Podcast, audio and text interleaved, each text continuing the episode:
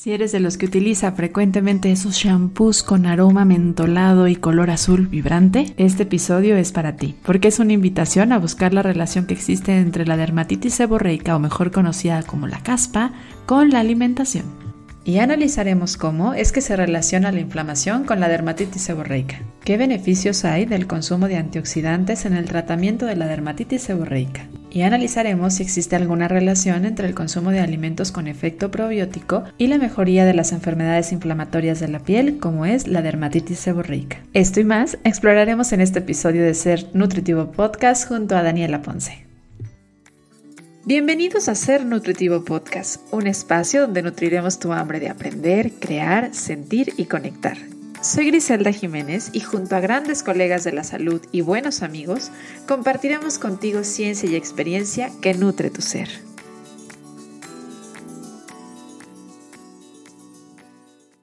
La influencia de la nutrición y la fisiopatología y la gravedad de muchas enfermedades inflamatorias de la piel, como sería el acné, la rosácea, la dermatitis seborreica y la dermatitis en sí, ha sido motivo de controversia, pero también de gran estudio en los últimos años y lo sigue y seguirá siendo de gran estudio.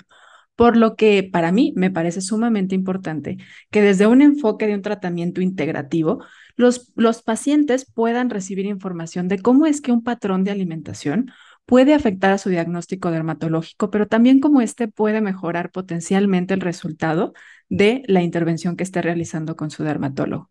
La dermatitis seborreica, o más comúnmente conocida por las personas a pie como caspa, es muy común tan común que, bueno, sabemos que existen muchos shampoos y muchas hay recomendaciones de repente que parecieran como mágicas, tópicos que se pone la gente y recetas que hacen en su cocina, que bien lo vamos a, a decir varias veces en este episodio, no se hace, pues es una de las enfermedades más comunes, tan comunes que por eso encontramos mucha de esta información. Y la realidad es que además tienen una alta influencia sobre la imagen corporal y social de las personas que lo, tienen y afecta mucho a la parte de la autoconfianza. Y es importante decirlo que no solamente pasa en adultos, sino que también llega a pasar en bebés. Ahorita hablaremos de por qué pasa en bebés, en adolescentes, en personas jóvenes, en adultos mayores. Entonces, es importante que hablemos de cómo podría afectar en el tema de imagen corporal en las diferentes etapas de la vida. Y bien, me parece importante también decir que en, un tema de la búsqueda de un abordaje multidisciplinario, pues es relevante considerar que hay muchas razones por las cuales sucede estas enfermedades inflamatorias de la piel.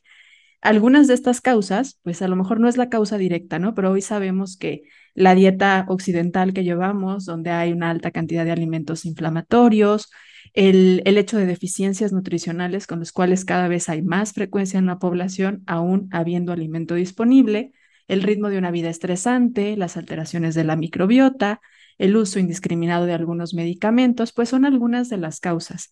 Y esto hace muy prometedor para los pacientes como un tratamiento a largo plazo que cuando mejoran en estos diferentes aspectos, pues puedan irse o puedan controlarse de mejor manera estas enfermedades inflamatorias de la piel. Para hablar de este tema, me acompaña una joven voz muy fresca y muy prometedora de la nutrición. Ella es Daniela Ponce, mejor conocida en el mundo de las redes sociales, así de esas juveniles. Bueno, yo no sé si lo dije o lo pensé, pero sí estoy hablando de TikTok. Ella la encuentran como Natural Ponce. Bienvenida, Dani. Qué gusto que seas vos hoy en Ser Nutritivo Podcast junto conmigo. Si tú eres más visual que auditivo, te invito a ir a YouTube, a nuestro canal de Ser Nutritivo Podcast para disfrutar de esta entrevista en un formato de video. No olvides activar la campanita para que cada jueves te notifique que tenemos un nuevo episodio. Ser Nutritivo Podcast también está disponible en YouTube en formato de video. Continuamos con nuestro episodio. Ay, muchísimas gracias, Gris, por la invitación. De verdad, yo emocionadísima de, estar aquí. Eh, de verdad que desde que empecé a escuchar em, tu podcast, desde que te conocí, yo, yo soñaba el, estar aquí en, este momento. Entonces, muchas, muchas gracias por, la invitación. Y sí, vamos a hablar de, de un tema bastante interesante. Sí, y me encantó cuando me propusiste este tema. Y se me hace bien lindo que platiques de cómo pues ha sido importante para ti este podcast y te lo agradezco montones a ti y a quienes nos escuchan y además de ser colegas, son oyentes y aprenden y comparten. Y hoy, bueno, pues te toca compartir en vivo en este micrófono. Eh, y, y, me gustó mucho cuando me dijiste, yo quiero hablar de este tema, Gris, porque a mí algo importante es preguntarles, ¿no? ¿De qué quieres hablar? ¿Con qué te sientes sensible a este tema? Y tú lo escogiste y se me hizo súper interesante porque muchas veces no vemos o no hablamos mucho de esta asociación que hay entre la nutrición y la piel. Y lo vemos como la piel es algo totalmente diferente, tal vez relacionamos la nutrición con el tema digestivo, con el tema metabólico, pero fuera de que si el colágeno y el, el cabello o la piel, de ahí como que no salimos, ¿no? Entonces me hizo muy interesante. Y cuando me dijiste es que aparte es parte de mi experiencia personal, dije, ah, todavía más padre porque sé que nos vas a lograr sensibilizar mucho de lo que se vive a flor de piel cuando alguien tiene estas condiciones, ¿no? Y para algunos tal vez dirán, es que es caspa, pero no solamente pasa en la piel cabelluda o en el cuero cabelludo, como algunos dos dicen, pasa en las cejas, en la cara, Platícame por qué, por qué este tema, ¿qué te llevó a ti a sensibilizarte? Sí, claro. Bueno, pues la razón por la que yo decidí hablar sobre este tema es porque justo yo sufro de dermatitis seborreica. Eh, desde mi adolescencia estuve experimentando como ciertos episodios, pero definitivamente em, pues es diferente cuando realmente sabes qué es, cuando ya tienes el diagnóstico, a cuando lo tratas. Em, porque piensas que es otra cosa, ¿no? O sea, yo en mi adolescencia yo lo trataba como que era resequedad en el cuero cabelludo y eh, pues muchas veces yo caí como en, en, en ponerme ciertos productos que, como bien decía Gris, o sea, no, hay que hacer énfasis en esto, no se deben de automedicar, no se deben de poner cualquier producto que vean por ahí en internet, porque... Ni aunque diga natural, ¿eh? Ni aunque diga natural, ni, aunque, tú estés viendo que estás mezclando el limón con no sé qué. Exacto, ni aunque te diga tu abuelita que es buenísimo, o sea, no, de verdad no, porque sí, yo lo llegué a hacer por la misma desinformación que, que no sabía qué, era lo que yo tenía. Eh, afortunadamente, cuando yo empecé a, estudiar nutrición, eh, pues mi alimentación fue cambiando, fue mejorando, pero fue hasta cuando yo fui con un, un dermatólogo que me dio este diagnóstico, fue cuando pude relacionarme más con este tema e investigar todo, todo lo que pudiera porque yo sabía que tenía algo que ver también con la alimentación, o sea, que yo, yo pudiera mejorar desde adentro para todos los episodios que, que, vienen, ¿no? Obviamente vamos a estar hablando sobre todos estos factores externos como el clima, pero, pero eso fue, o sea, que justamente yo, yo en mi adolescencia lo tuve y ahora, ya que tengo el diagnóstico, sé cómo, sé cómo manejarlo y ya lo abordas desde un lado, no nada más de ponerte algo en la cara o en, el cuero cabelludo, sino hacer cosas mucho más integrativas. Y eso es algo muy interesante de cómo hoy la, en sí las intervenciones se están dando, ¿no? Vemos cada vez más dermatólogos interesados en hablar sobre temas de nutrición, más sensibles a canalizar a sus pacientes con nutriólogos porque efectivamente, pues todo al final en el cuerpo se une. Acuérdense, y lo decimos seguido en los episodios, lo dividimos para poderlo entender, porque es muy impresionante las capacidades que tiene nuestro cuerpo, pero realmente al final todo adentro está conectado. Y ya escuchando un poquito de tu historia, me gustaría que me ayudes a poner como definiciones. Habrá algunos que lo conozcan bien, tal vez lo hayan vivido en ciertas etapas de su vida, pero ¿cómo se define la dermatitis seborreica? Sí, bueno, también como lo mencionaba, la dermatitis seborreica es conocida como caspa y es una enfermedad crónica de la piel. O sea, cuando me refiero a crónico, quiere decir que eh, no se cura, pero se controla. O sea, se aprende a vivir con esto. Eh, dentro de las características, se, se, entiende que existe una leve descamación en la, en la piel cabelluda y no hay como una inflamación visible pero hay como otro, otro extremo de la dermatitis seborreica, que es justamente eh, cuando se presenta como con erupciones escamosas y rojas, que afecta ya eh, las áreas sebáceas, tanto de la cara o como de la región retroauricular, que es como ah, en la parte de atrás de, las orejas, eh, la piel cabelluda, a los lados de la nariz, en las cejas, párpados, parte superior de, del pecho y de la espalda. En sí, la, enfermedad no solo afecta a la piel, sino también puede ir acompañada como de la pérdida de cabello, que eh, dentro de la pérdida del cabello pues existe una mejoría de la enfermedad em, más bien cuando existe una mejoría de la enfermedad, ya disminuye la, la parte de la pérdida del cabello, que me, me gustaría mencionar mucho esta parte, ¿no? También mm, tendemos a comprar diferentes tipos de, de productos para que no se nos caiga el cabello, para que me crezca más y em, regularmente no, no vemos como la, la causa inicial, entonces mucho ojo con, con esa parte. Sí, solo nos quedamos con se me está cayendo, el problema es la caída de cabello, cuando en realidad la caída de cabello es una alerta, no es un síntoma. Y como muchas veces, como muchas de las otras cosas que hacemos, cuando nos duele la cabeza, nos tomamos algo y creemos que la solución es utilizar un tipo de shampoo diferente.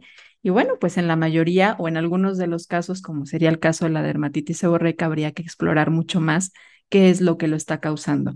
Me llama la atención que hablas dentro de la definición sobre inflamación porque me imagino que mucho del abordaje que se puede hacer desde el lado de la alimentación, y como lo decía dentro de la introducción, tiene que ver con el estilo de vida que estamos teniendo, ¿no? El tipo de alimentos, la calidad de los alimentos. eh, un estado proinflamatorio favorecería entonces a esta condición en la piel. Sí, totalmente. El que nosotros eh, vivamos estresados en, en todo nuestro día afecta, afecta. De hecho, eh, además de, de la parte del clima como tal, que si el clima es, mm, estamos en invierno o hace muchísimo calor, se, se exacerba, se hace más fuerte la presencia de, de la dermatitis, también en la parte de de situaciones de estrés. Entonces, en parte de la alimentación, que, que yo creo que más adelante lo, lo estaríamos viendo o, o tú me darías la pauta, sobre los alimentos que nos ayudan justamente a disminuir esta inflamación de manera em, interna. Entonces, parte de, de este tipo de alimentos, pues que, que tengan antioxidantes, que nos ayuden al manejo de, de, la parte de los alimentos con, de- en la parte de, los, de la microbiota intestinal o sea, todos esos nos van a ayudar a la parte de, de nuestro sistema inmune, que, que bien conocemos, la, la microbiota tiene un impacto tremendo. en esta modulación inflamatoria. Entonces, dentro de los factores que podrían contribuir a que se, se, se manifieste, porque a lo que escucho que nos platicas en la misma definición es crónica, va a haber etapas en donde a lo mejor esté más latente, más visible, y habrá momentos en donde sea muy, eh, pues prácticamente ni siquiera la notes, ¿no? Factores que hacen que pueda aumentarse o manifestarse sería, ahorita hablabas de cambios en la temperatura, o sea, si hay mucho calor o mucho frío, ¿Hay más tendencia a alguno de los dos extremos o ambos? Sí, es en la temperatura de invierno, en humedad y el calor, el calor cuando, cuando está elevado. Eh, también otro de los factores de riesgo que, que es importante mencionar sería que eh, también tiene mucho que ver en la composición lipídica de cada, de cada una de las personas. Eh, se habla de que es más frecuente en hombres que en mujeres y se da más en, en personas que son como de, de piel blanca, de piel, de piel más clara.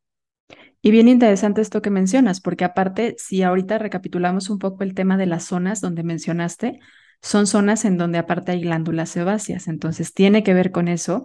Y los andrógenos, también que en algunos momentos, en algunas condiciones, eh, digámoslo como patológicas, también en la mujer puede haber un aumento, podrían detonar que la presencia de, de, de estas descamaciones, ¿sí?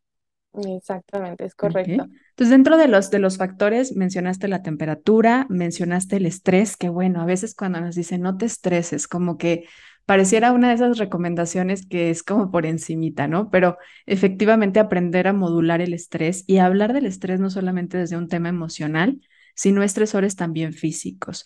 No comer, no hidratarnos bien, una mala calidad de sueño, una mala cantidad de sueño y de alimentos todo eso contribuye a ser estresores. Y si bien a veces no podemos modular tanto el estrés emocional generado por el exterior, sí podemos modular mucho de la respuesta de estrés que tenemos con algunas de estas cosas. Simplemente, ¿qué podemos hacer para sentirnos más cómodos cuando hace calor, cuando hace frío?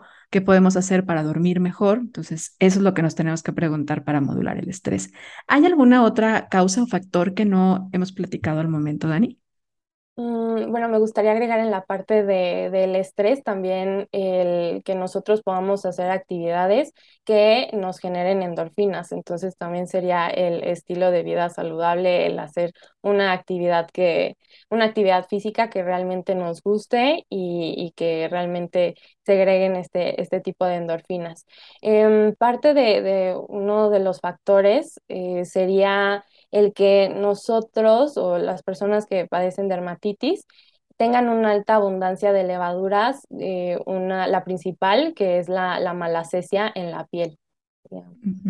Y esta levadura podría, digamos, como aumentarse cuando la gente toma ciertos medicamentos. Podría ser, por ejemplo, esto que ahorita que yo comentaba de la realidad es que durante muchos años la gente pues iba a la farmacia y todavía no hace mucho en México, en Estados Unidos esto está mucho más regulado desde hace tiempo, pero ibas y te comprabas un antibiótico al primer malestar estomacal que tuvieras, a la primera gripa que tuvieras. Hoy cada vez es un poquito más controlado, pero aún así pues sí sabemos que esto ha ido afectando a, nuestra, a nuestro sistema inmunológico y a la microbiota, que está muy ligada con esto, ¿podría favorecer en sí a este aumento en la levadura, en estas levaduras? Sí, totalmente, porque de hecho, o sea, nosotros sabemos que la microbiota de la piel está compuesta por muchos grupos de microorganismos y entre ellos exactamente se encuentra la malacesia, que es una levadura lipofílica. Entonces, que esta es capaz de, de disolverse en, en lípidos, en, en grasa. Entonces, cuando se, hay una colonización de la malacesia, pues justamente afecta como estas áreas que están cubiertas como de, de más lípidos o, de más grasas, que es las, las que les mencioné hace un momento. Pero sí, efectivamente, cuando nosotros eh, consumimos medica- medicamentos deliberadamente, pues hacemos que este tipo de microorganismos tenga este desbalance, que de hecho se le conoce como disbiosis de las bacterias, tanto buenas y malas, microorganismos que viven dentro de nosotros y eso podría afectar el, eh, pues esta parte, ¿no? En este caso, el aumento de, de esta levadura o este hongo en específico. Ok. Hace ratito yo comentaba que llega a darse en bebés. A lo que yo he sabido en el tema con los bebés tiene más que ver con esta parte hormonal, ¿no? Que tú comentabas hace ratito que sí tiene que ver y se ha visto más en algunos, en el tema de los hombres, que está asociado a los andrógenos, en algunas mujeres que se llega a presentar. Y sabemos que en el primer trimestre de vida, pues hay muchas variaciones en los niveles, hay una cierta migración de hormonas de mamá a bebé, sobre todo desde la lactancia al momento del parto, y que esto puede hacer que los bebés en este primer trimestre la presenten. Lo interesante es que aquí sí es muy transicional. En otras etapas de la vida puede quedarse, pero por los otros factores. ¿Sí? ¿Estoy en lo correcto? Sí, totalmente. De hecho, sí es como en, en la primera etapa, o sea, como de los 12 los 12 meses de edad, más o menos, es como el primer pico que, que sería la infancia y el otro pico sería como en la edad adulta temprana. Ok, Ahí el tema del estrés seguro es uno de los más contribuyentes a que se, se manifieste, ¿no? A lo mejor en, en, en etapas en donde a lo mejor la escuela está muy difícil o tal vez hay un cambio de, de, de escuela, entras a la universidad o empiezas a trabajar, pues ahí se empieza a manifestar también por estos estresores. Y en tratamientos comunes, no vamos a adentrarnos mucho porque pues obviamente no somos especialistas en el área, pero aquí creo que sí me, me gustaría aprovechar un poco tu experiencia porque me imagino que pues no solo llegaste con el dermatólogo, sino que escuchaste muchas cosas antes, leíste mucho antes y a lo mejor hasta diferentes médicos, ¿no? Tal vez llegaste alguna vez con algún médico general. ¿Qué, cuál, cuál es tu experiencia y qué sabes que son los tratamientos ordinarios? Sí, parte de los tratamientos, pues hay múltiples shampoos eh, en, la cuestión de, productos exógenos, o sea, shampoos que, que son de venta libre y que te dicen, te ayudo a controlar los síntomas de, de la caspa, ¿no? De hecho, sí, o sea, en parte yo, yo estuve utilizando gran parte de este tipo de, de shampoos de venta libre, pero fue, fue después, o sea, cuando ya tuve el, acercamiento con mi dermatóloga, fue cuando me explicó como que este tipo de tratamientos, o sea, algunos de venta libre sí son bastante buenos, pero para la etapa de, de, transición, cuando la dermatitis no está como muy latente, pero hay otros tipos de shampoos específicos, dermatológicos, que se utilizan eh, en esa parte de, es cuando está más, más presente la dermatitis. Entonces eso es muy importante, o sea, de hecho, pues por eso se recomienda el que podamos acudir con un profesional para que justamente nos muestre como en qué etapa se pueden incluir este tipo de, de productos y eh, cómo se pueden utilizar y cuáles sí de venta libre y cuáles no. O sea, ahora sí que, que tenemos que tener una, una guía muy, pues muy firme, porque considero que gastamos más dinero cuando, cuando compramos otro tipo de productos a, a realmente uno, uno que sabes que te va a servir y que está recomendado por un especialista. Importante porque habrá alguna persona que diga, ay, a mí este champú azulito que huele como mentolado sí me ha funcionado. Lo importante de conocer esto, ¿no? O sea, puede ser que te esté haciendo un beneficio tal vez temporal o dependa de la etapa en la que estés cursando y no quiere decir que no a todos no les va a servir, pero siempre un diagnóstico, un acompañamiento y un buen dictamen de lo que hay que hacer y no nada más desde el lado pues de tratamientos eh, que sean tópicos, ¿no? También existen y me imagino también un poco, esto no, no lo sé mucho, tú me dirás, si hablamos de que es una levadura, habrá algunos medicamentos como antimicóticos que puedan estarse utilizando. ¿Son tomados? ¿Son también como untados? Sí, también, si, si dentro de las eh, de la levadura o dentro de, del tratamiento, o sea, esto es muy muy frecuente o ya no se puede controlar con, con toda la parte del estilo de vida, shampoos, eh, tratamientos, cremas, sí, efectivamente hay diferentes tipos de, de medicamentos que eh, nos pueden ayudar a, esta parte, pero siempre tienen que ser recomendados por el profesional de la salud, en, en este caso el, el, dermatólogo. Pero sí, sí, sí se puede em, pues consumir como, como parte del tratamiento. Pero es muy importante que, que, se tenga una guía, efectivamente. Sí, considerando que, bueno, pues a lo mejor podría ser, al ser un estado inflamatorio, algunos corticosteroides, que sabemos que la dosificación y el periodo de tiempo es extremadamente importante a considerar, pues sí, siempre hacerlo de la mano de. Vamos adentrándonos a lo que es más lo nuestro, en el tema de la nutrición. ¿Qué, qué componentes de los alimentos, que a veces esto es como un tanto Em, peligroso de abordar solo así, ¿no? Porque al final sabemos que lo valioso es como todo un patrón dietario, ¿no? Como todo un estilo de vida, toda una forma de comer y no solamente hablar como por compuestos independientes, pero probablemente existen algunas vitaminas, algunos minerales, algunos compuestos de los alimentos a los cuales se les contribuye o se les relaciona con más beneficio para cuando hay dermatitis seborreica. ¿Cuáles son los más estudiados ahorita? De hecho, eh, principalmente en, la dieta, o sea, hay algunos estudios que, que sí examinaron como ciertos patrones dietéticos y en esos estudios se concluye que hay que cuando las personas em, ingieren una mayor cantidad de, de frutas, eh, se asocia con un, menos dermatitis seborreica que las personas que tienen un patrón dietético pues eh, occidental, como bien lo mencionabas. Entonces, sí, de, de aquí parte como, como todo esto, lo que ya sabemos en, en cuestión de la alimentación. Dentro de, para ser más específicos, sería la parte de incluir alimentos ricos en antioxidantes, o sea, el que nosotros podamos consumir eh, frutas enteras, frutas, verduras, ahora sí que variedad de todos los grupos de alimentos, que podamos el incluir alimentos con, con inulina, que nosotros sabemos que, que la inulina es, es, una fibra que se encuentra pues, principalmente en el plátano, en, los dátiles, en el kiwi.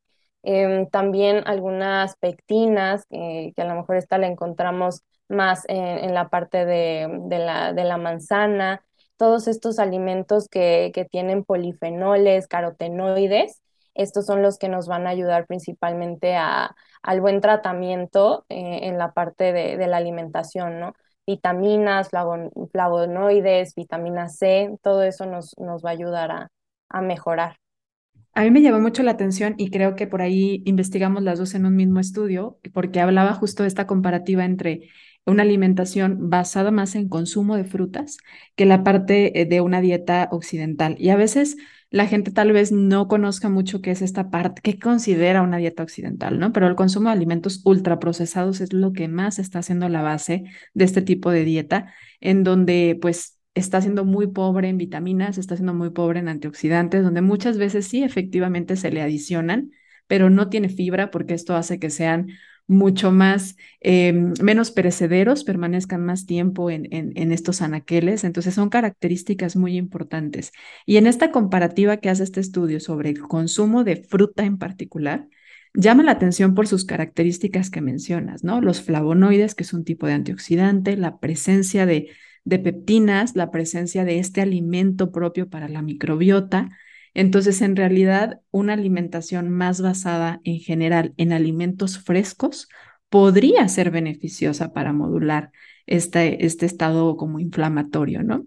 ¿Y, qué hay de los ácidos grasos? Porque creo que cada vez hemos hablado más y en, Ser Nutritivo Podcast lo hemos mencionado, cómo es que eh, también está predominando mucho el consumo de eh, fuentes, principalmente de ácidos grasos presentes con omega 6 y omega 9, que también le llaman así y qué tanto eh, podría beneficiarse una persona de consumir más fuentes alimentarias, y digo alimentarias, no tanto de suplemento, de omega 3 para disminuir este estado de inflamación.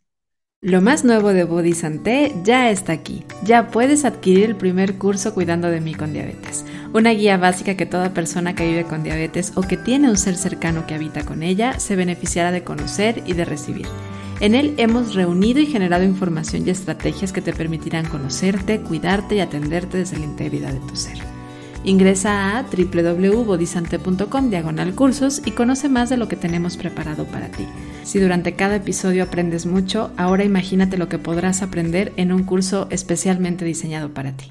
Sí, totalmente. De hecho, eh, bueno, parte también de, lo que mencionabas, ácidos grasos son súper beneficiosos para, para nuestra salud. De hecho, se, tendría que ver en una, de, esta manera eh, integrada en la que podamos ah, consumir todos los grupos de alimentos. O sea, por ejemplo, la cuestión de las frutas, que nosotros necesitamos el, consumirlas y muchas veces está satanizado, ¿no? De no puedes comer fruta porque eh, la fruta tiene mucho azúcar o la fruta ahora sí que, que es mala, ¿no? Pero al revés, o sea, la fruta tiene muchas características positivas, así como los ácidos grasos. Dentro de estos ácidos grasos, em, pues mm, monoinsaturados, eh, también la, el omega 3, el omega 6, el omega 9, también son, son beneficiosos porque nos pueden proporcionar esta... Pues esta, estas características de, una dieta equilibrada, de una dieta que contenga cada uno de los, de los macro y micronutrientes que, que al final de cuentas necesitamos para, para mejorar este, este tratamiento. Haciendo énfasis a que eh, cabría más la necesidad y búsqueda de buscar fuentes de omega 3 más que 6 y 9, porque los otros estamos como muy por arriba, es muy fácil que los consumamos y el omega 3 en nuestra dieta regularmente no está presente. Pero ¿qué hay de, ahorita hablabas de los beneficios de los antioxidantes y habrá más de alguno que diga, oye, pero yo me lo tomo en una capsulita y entonces así ya no consumo frutas. ¿Qué dice la evidencia de esto? ¿Sería igual de beneficioso o en sí el excipiente y la forma completa del alimento lo hace más biodisponible y útil para modular esta parte oxidativa y inflamatoria. Definitivamente en la parte de la, de la alimentación, o sea, es incluso hasta más, más barato eh, en esta cuestión. Eh, es, muy importante que nosotros realmente podamos aprender a, a, balancearlo y aprender a consumirlo de manera natural. ¿Por qué? Porque va a haber una mayor biodisponibilidad en nuestro organismo y ahora sí que nuestra microbiota, nuestros eh, microorganismos, las pequeñas familias que viven dentro de nosotros, nos lo agradecerían para poder eh, aprovecharlo de, la mejor manera posible. Y nosotras a ellos, y nosotros a ellos, porque realmente eh, hacemos un equipo. O sea, sí, ellas nos lo agradecen y, y nosotros le agradecemos a, ella, a ellas por lo que hacen por nosotros para lograr este equilibrio. Dentro de los antioxidantes, creo que los más estudiados es la vitamina A, eh, es la vitamina E y la vitamina D. Hoy tan famosa la vitamina D también desde hace un par de años, donde se ha acentuado más el ojo a ella. Eh, mucho por el tema también de, eh, de regulación de la inflamación. Cabría por ahí que es más o menos esa es la razón por la cual la vitamina D toma importancia también en esta condición inflamatoria de la piel. Sí, sí, totalmente. Y de hecho, em, algo que me gusta, y aquí ya entrando en la, en la parte de, de la educación nutricional con, con mis pacientes, algo que me gusta siempre tocar en la parte de, de los temas que vemos en las sesiones es justamente eso, o sea, el, el aprender a identificar que cada uno de estos antioxidantes van a estar presentes en, en nuestros alimentos y por eso la importancia de poder incluir como todos los grupos de alimentos, pero eh, el ver nuestro platillo realmente colorido para poder eh, incluirlos. Entonces, sí, efectivamente, aquí podríamos encontrar la, la vitamina A, la vitamina E y la vitamina D.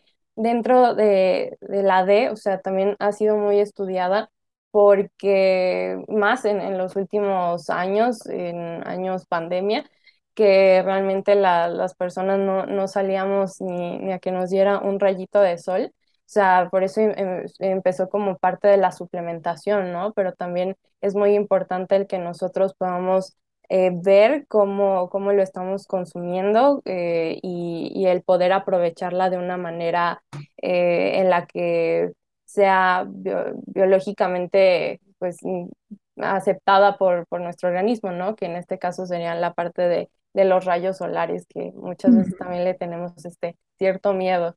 Claro, y más en temas como de la piel, ¿no? O sea, justamente hablando de la piel, regularmente, pues hoy nos hemos sensibilizado todavía más a lo importante que es el uso del protector solar y no lo discutimos, realmente es sumamente importante el uso del protector solar, pero también estas pequeñas dosis de exposición a la luz solar son de gran valor para nuestro cuerpo, porque aunque bien podemos consumir fuentes de vitamina D en los alimentos, realmente lo que vamos a, a tener de esto va a ser muy poco comparado con lo que nuestro cuerpo produce a partir de esta exposición a la luz solar.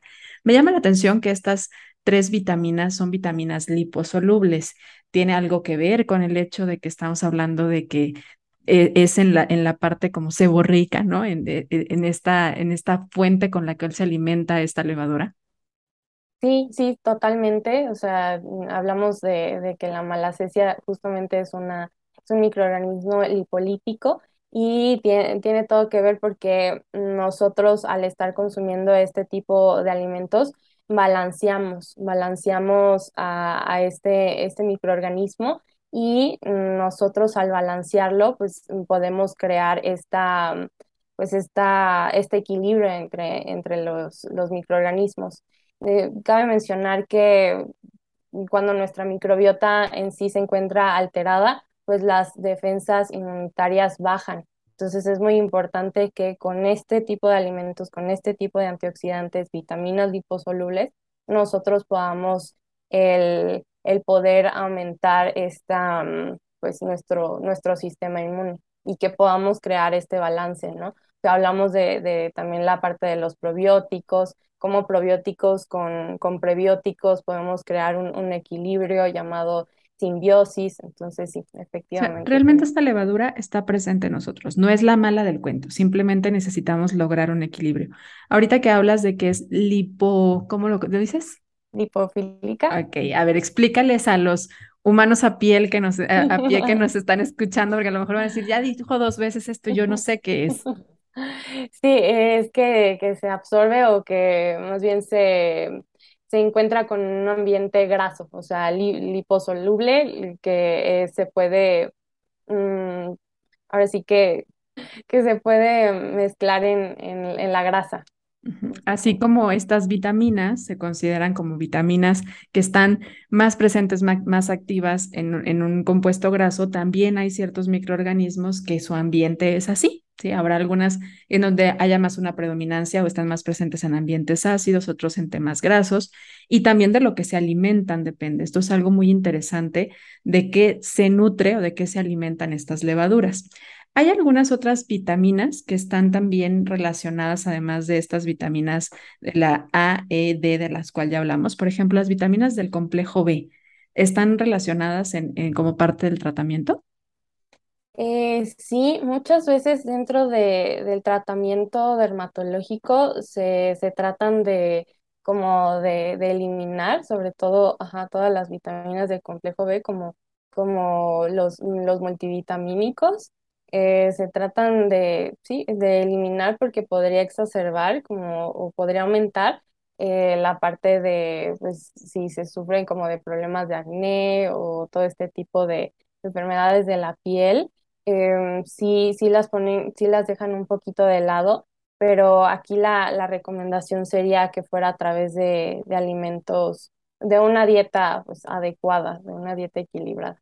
Sí, sabiendo que no es lo mismo el suplementar vitaminas del complejo B, las cuales sí de repente pueden causar, por ejemplo, en algunas personas más brotes, pero consumiéndolas a partir del alimento se vuelve mucho menos fácil que éstas generen estos brotes o estos cambios en la piel. Porque efectivamente es de los suplementos, creo yo, más satanizados por los dermatólogos y que muchas veces en sí son de gran importancia para, eh, sobre todo, el funcionamiento de, de nuestras células y de nuestro sistema nervioso que tiene mucho que ver con esta comunicación que hay entre todas las microbiotas y nuestro sistema nervioso en sí, ¿no?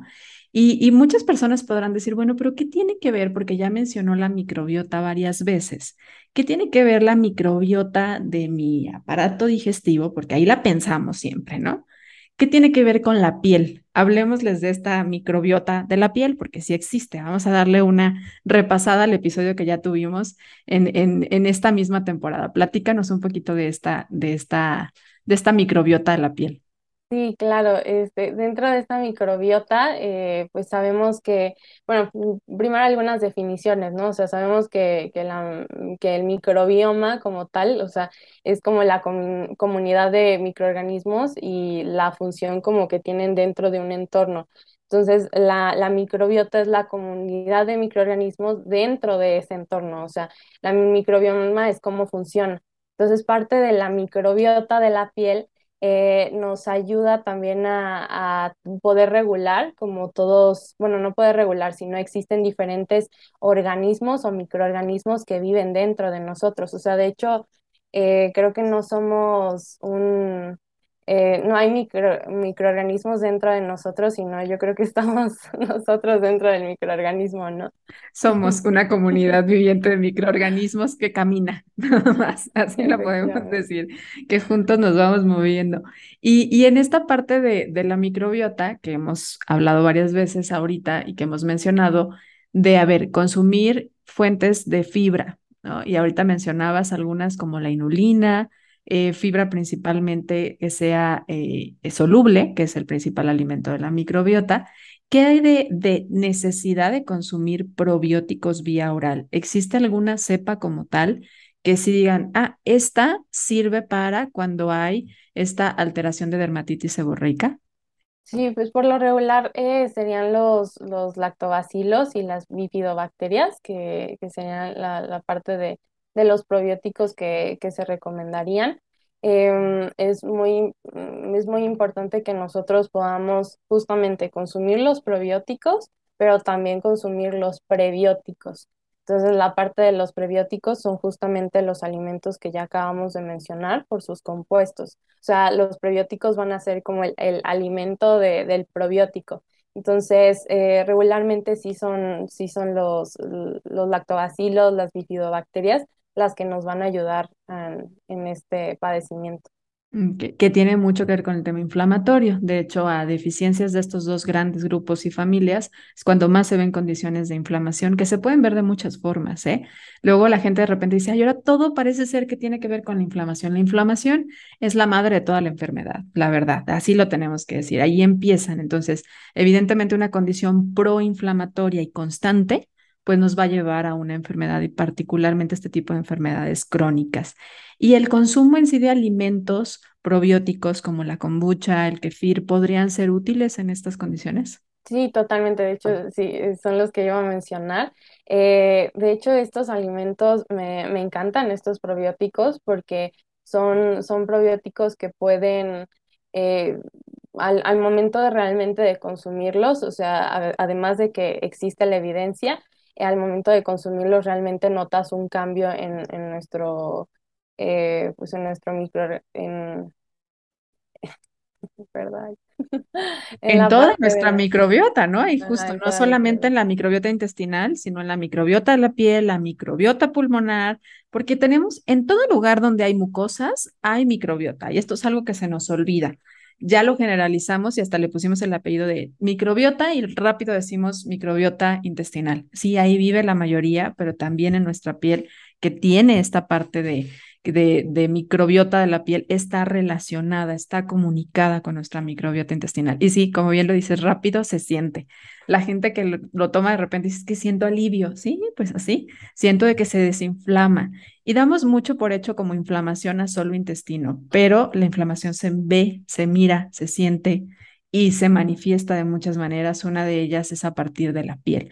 La piel es un órgano muy expresivo, es un órgano, pues el más grande si es que no consideramos como órgano luego a la microbiota, porque ya hay quienes dicen que ese también es un órgano funcional, pero si no, pues podríamos considerarlo como el más grande de nuestro cuerpo, pero efectivamente nos habla. Entonces, prestarle atención, observarlo, verlo no solamente desde el tema estético, desde el tema envejecimiento, prevención del envejecimiento, sino desde el tema salud y relacionarlo a todo lo que es salud, que es la calidad de sueño, la alimentación, la forma en la que vivo, gestiono el estrés, nos va a permitir realmente trabajarlo de una forma integral. A mí se me hace muy interesante de hoy poder fusionar estas ciencias en donde, pues sí, sí, definitivamente esto es un tema que, que diagnostican y ven los dermatólogos, pero los nutriólogos desde un estilo de vida saludable que podemos ir guiando, podemos ayudar a modular este estado de inflamación y a que esto se presente menos frecuente.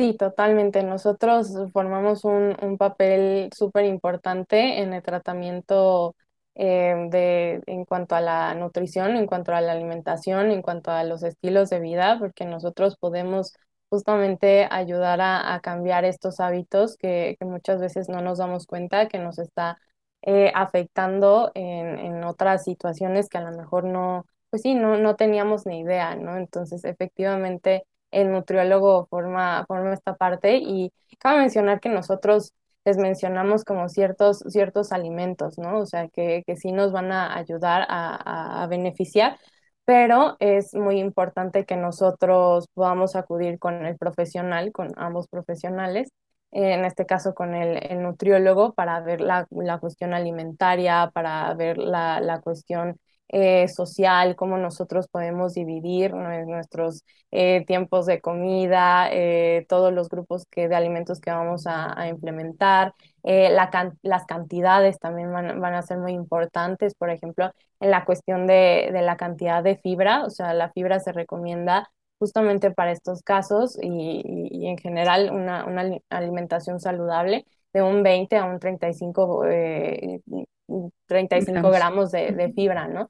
Entonces nosotros eh, tendríamos que, ver eh, justamente como esta parte de, las cantidades que realmente puedan ser beneficiosas, ¿no? Porque, ah, sí, mm, a lo mejor, eh, como mencionamos, ¿no? Las pectinas y la manzana, porque efectivamente leímos este estudio, podemos nosotros decir, ah, bueno, pues me como una manzana, ¿no? Y una vez a la semana, pero necesitamos ver bien qué es lo que nos va a hacer, mm, eh, qué es lo que va a ser beneficioso para nosotros y, efectivo, ¿no? Y es un patrón completo de alimentación y también hacer un análisis, un diagnóstico adecuado en el tema de qué es lo que está impactando o favoreciendo a que se manifieste la dermatitis seborreica. Esto yo creo que aplicaría desde el médico que lo diagnostica, en este caso un dermatólogo, pero también cuando se llega a un profesional como el nutriólogo, ¿Qué tal si el paciente realmente el problema que tiene sí es de inflamación? Porque sí, trae una alteración a nivel metabólica o trae una disbiosis que podríamos detectar por otras sintomatologías, o resulta que el paciente tiene una enfermedad autoinmune que efectivamente está alterando, o tal vez no, pero el paciente tenga tres meses que no duerme bien y trae una cantidad de estrés impresionante, no realiza ejercicio y entonces no todo es nada más meter fibra, meter más vitaminas, meter más antioxidantes, sino buscar cuál es la verdadera causa origen o lo que principalmente está haciendo esa batalla con la cual deberías de observar. Creo que también algo que sucede de manera frecuente cuando los pacientes llegan y son diagnosticados con cualquier condición de la piel, y más en estas enfermedades inflamatorias de la piel, es que en lugar de decirles que sí comer, pues como es común, les dicen que no comer. ¿Realmente hay alguna em, evidencia para poder decirle a un paciente con una eh, dermatitis seborreica, no comas o elimina este alimento en particular? ¿Y cuál sería? Tal vez no lo sabes, pero detrás de Ser Nutritivo Podcast hay más de 11 años de trabajo en consulta nutricional en Body y es gracias a ello que hemos recolectado experiencia, información y recursos que nos permiten hasta el día de hoy hacer Ser Nutritivo Podcast. Durante estos años hemos acompañado a más de 2.000 pacientes a conocer y atender y entender su cuerpo a partir de la alimentación. Si bien esto comenzó en Guadalajara, Jalisco, México, hoy gracias a las consultas virtuales atendemos pacientes en diferentes países del mundo, de Latinoamérica, América, Estados Unidos, Europa de habla hispana. ¿Quieres ser uno de ellos? Visita www.bodisante.com y programa tu consulta de nutrición. Nos encantará que seas parte de Bodisante, el lugar donde trabajamos fielmente en nutrir tu ser. Ahora que nos conocemos más, regresamos al episodio. Pues más bien sería como el patrón alimentario, o sea, sí disminuir esta parte del patrón alimentario occidental, o sea, el disminuir el consumo de, alimentos pues, ultraprocesados, productos procesados. Eh, sí, sí hay como estas, este tipo de recomendaciones, más no es la cuestión de satanizar como este tipo de, alimentos, ¿no? También volvemos a esta parte del equilibrio, ¿no? Eh, también se habla de disminuir el consumo de, ciertos em, azúcares como azúcares simples, pero no quiere decir que los tengamos que que eliminar como tal, sino eh, el manejarlo en, equilibrio, justamente para, para, que nosotros podamos eh, ahora sí que, llevar un estilo de vida completamente eh, saludable y que dentro de, la, micro, la microbiota se, se mantenga como, como tiene que, que, mantenerse, pero no hay como tal un alimento que, que se mencione que tienes que eliminar, no y creo que tal vez no es tanto de el tema de la dermatitis seborreica, pero sí en, en, otras enfermedades inflamatorias de la piel, en donde los dos que luego luego se dicen es como el gluten o y, y los lácteos, ¿no? Los dos. Y esto cabría en algunas personas, tal vez sí, pero no es una generalidad. Entonces, estas listas de prohibidos realmente siempre hay que observarlas con un ojo clínico, observando si es la causa. Tal vez una persona que realmente pues lo que come es yogur en la noche, leche en la mañana y queso a la hora de la comida, pues a lo mejor sí está haciendo algo que, que esté favoreciendo junto con otros factores, ¿no? Porque nada es unifactorial, realmente es que se unen varias cosas que regularmente detonan en este estado inflamatorio. El cuerpo sabe modularlo siempre y cuando no esté bombardeado por todos lados, ¿no? De hecho, eh, considero que es una de las recomendaciones que a algunos eh, dermatólogos también eh, les encanta, así como el eliminar los complejos de, mm, de, vitamina B, del complejo B, mm, también la leche, o sea, es, es algo, una recomendación que, que, por lo menos sí he visto en varias, que, que, viene a eliminar el, el consumo de lácteos. Eh, pero realmente pues se tendría que evaluar en, cada tipo mm, de, personas, como mencionas, cada tipo de paciente, todos somos diferentes, entonces también ver eh, cuánto se está consumiendo y, cómo podríamos equilibrarlo, ¿no? O sea, también no, no satanizar como que, que es, es completamente mala la leche nada más porque lo pusieron en este tipo de, de, listas o de categorías, ¿no? Y en la parte de, del gluten también, o sea, sabemos que, que hace algún tiempo, o sea, hubo una moda en la que todos los alimentos eran gluten free, pero no, no, no hay necesidad realmente de, de, que todos los, los eliminemos. Entonces, eh, por eso es la, la, parte de la consulta nutricional, individual, personalizada, entonces en donde se tendría que, que analizar esta parte. Dani, pues estamos entrando a la recta final de este episodio, pero no me voy a ella hasta que tú me digas, sí, Gris, ya estoy. Sí, esto es lo que yo quería compartir. ¿Hay algo todavía por ahí en el tintero de Dani que diga, eh, eh todavía no, espérame, déjame, digo esto? Sí, bueno, dentro de las recomendaciones eh, generales, o sea, ya no tanto como en la cuestión de alimentación, sería que, que sí, sí se recomienda el que se pueda lavar el, el, cabello eh, todos los días, o sea, como en la parte de, de la higiene que, nosotros podamos si existe la presencia de, caspa como tal, pues que se pueda eh, secar nuestro cabello como el natural, no sujetarlo, está por la, la cuestión de, de no guardar humedad, el tratar de, de nosotros sí disminuir si es que consumimos eh, tabaco, disminuir el consumo del el tabaco, realizar la actividad física regular eh, y lo que ya habíamos mencionado como el disminuir el estrés y sobre todo esto que nosotros podamos acudir con, con profesionales de la salud, o sea, mm, yo que, me encuentro mucho en, la plataforma de TikTok, o sea, es muy fácil ver que, diferentes tipos de información, que muchas sí son, sí son bastante buenas, que es lo que pues, esperamos nosotros, el poder em, compartir información de valor, pero con este respaldo científico, pero habrá otros que se quedan a medias u otros que, que son completamente falsos. Entonces, en vez de estarnos llenando de todo este tipo de, de información de será para mí o no será para mí, eh, la recomendación sería 100% acudir con el profesional no, no hagan desidia. Realmente muchos pensamos que vamos a, gastar más dinero por ir con, el profesional y es todo lo contrario. Entonces, em, pues sí, el, acudir con, un nutriólogo para que realmente podamos tener esta, eh, ver a la nutrición de, manera integral y em, pues esas serían las, las recomendaciones y con lo que definitivamente no me podía ir sin, sin haberlo dicho importante un nutriólogo que lo vea desde este ángulo, ¿no? La realidad es que muchas veces sí, todavía existen hoy en día nutriólogos, pues que principalmente se enfocan solo en los macronutrimentos, en el peso, en la composición corporal, y está bien, para todos hay. Tú escogerás en qué momento necesitas a cada profesional. Yo creo que eso es válido, valioso y aparte muy útil, porque no todas las personas experimentan lo mismo, pero si tú quieres tratar la nutrición desde este lado de haber realmente como temas de salud o inflamación, busca a alguien que esté sensible con el tema y que no solamente se vaya a un conteo de macros y porciones en donde a lo mejor no va a ser suficiente como para poder abordar o beneficiar realmente a la salud de tu piel y modular esta parte inflamatoria. Y Dani, pues en esta recta final hacemos tres preguntas a nuestros invitados. Nosotros creemos en Ser Nutritivo Podcast que no solamente hay que nutrir al cuerpo, sino que también para nutrir al ser hay que estar nutridos física y mentalmente. Y de nuestros invitados nos gusta tomar ideas, así que ¿cómo le haces, Dani? ¿Cómo disfrutas nutrir tu cuerpo? Estaba muy emocionada por, por esta última pregunta.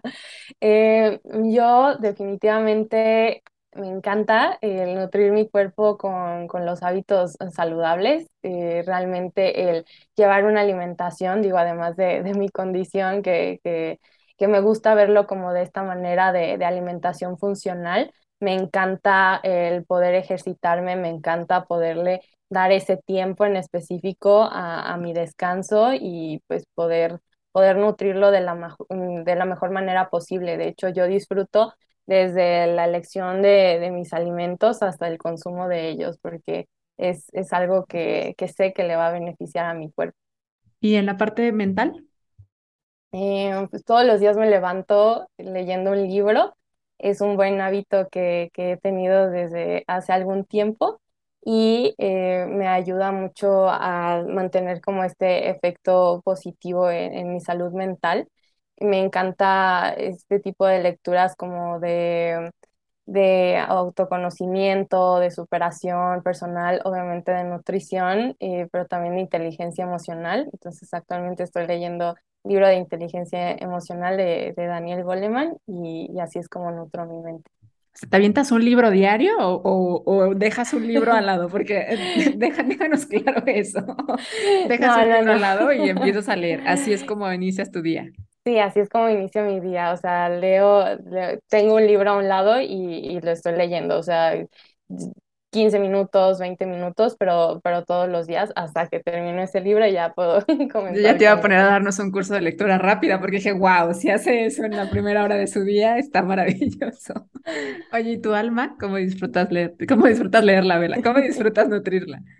Eh, mi alma definitivamente, pues con Dios. Yo profeso, yo profeso la religión católica y por convicción y definitivamente he descubierto que a veces la vida como que suele ser un poquito rutinaria, pero cuando yo conecto con Dios, como que todo se vuelve novedad para mí, entonces así es como, como me siento más feliz, como me siento más tranquila o como yo puedo encontrar como este sentido a, a mi vida. Qué lindo. Oye, y estamos haciendo un libro de frases para futuras generaciones. ¿Lo conoces? Sí. Es un libro que queremos que pongas una frasecita por ahí. ¿Qué te gustaría decirle a futuras generaciones? Eh, yo creo que eh, me gustaría poner la frase que, que utilizo siempre en todas mis conferencias, en redes sociales, sería la de cambiemos el chip haciendo cosas diferentes para obtener resultados diferentes. Y ahí a un ladito como aplica para la dieta como para la vida. Totalmente, linda, anotada, claro que sí. Pues muchas gracias, Dani, por, por compartir tanto tu experiencia como esta sensibilidad a este tema, por darle esta mirada ahora a una cuestión que sí efectivamente es dermatológica, desde una mirada nutricional, cómo se puede abordar y beneficiar. Te agradezco mucho el que, el que hayas compartido el micrófono y que estés acá con, conmigo y todo lo que haces, que aparte me encanta lo que, lo que compartes, me encanta chispa juvenil y bien lo decía yo, yo en TikTok todavía no llego, la verdad es que a veces no me alcanza el tiempo, pero se me hace maravilloso cada vez tener más voz, eh, que cada vez las personas, los nutriólogos, estemos buscando el darle voz a la nutrición en las diferentes plataformas para lograr sensibilizar lo valiosa que es nuestra profesión lo útil que es en todas las áreas de la vida. Y totalmente, de verdad, muchísimas gracias, Gris, y de verdad mi, mi plena admiración para ti y eh, pues espero vernos pronto. Claro que sí, y a ti que nos acompañaste, muchas gracias por ser parte de Ser Nutritivo Podcast. Recuerda que cada jueves encuentras un episodio nuevo, así que nos escuchamos la próxima semana. Muchas gracias.